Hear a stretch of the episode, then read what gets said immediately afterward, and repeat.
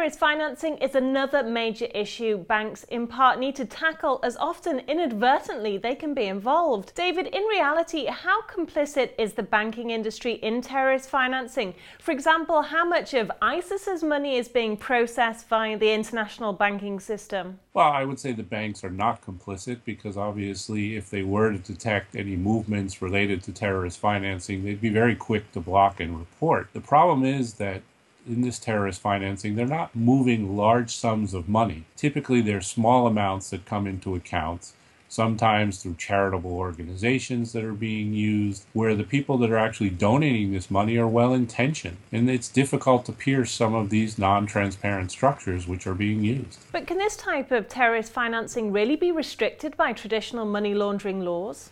Well, I think it's obviously much more difficult than your traditional money laundering. And this is something where I think, you know, law enforcement needs to be much more involved. Not that they're not involved uh, already, but I think this is something where they're able to detect this at its origin. And we need a little bit more cooperation between law enforcement and the banking industry to try and stem the tide of this terrorist financing. As I said, we're, we're not talking about large sums of money that are moving through the system all at one time. So if law enforcement is able to alert the banks in some way, shape, or form of these movements, it would go a long way to combating the terrorist financing. So, finally, how are banks tackling their involvement in this moving forwards, even if we're talking about just small sums of money? Well, the banks have obviously tried to adjust the, the profiles in their monitoring systems, the alerts that come through their monitoring systems.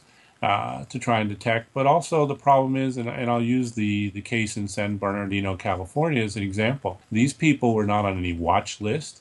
Uh, they were not, you know, they were normal citizens weaved into the normal fabric of life, and therefore there was nothing really to detect. So you can see that it makes it much more difficult. It's becoming more and more complex. Thanks for watching. For more videos from the Voice of the Market, please subscribe.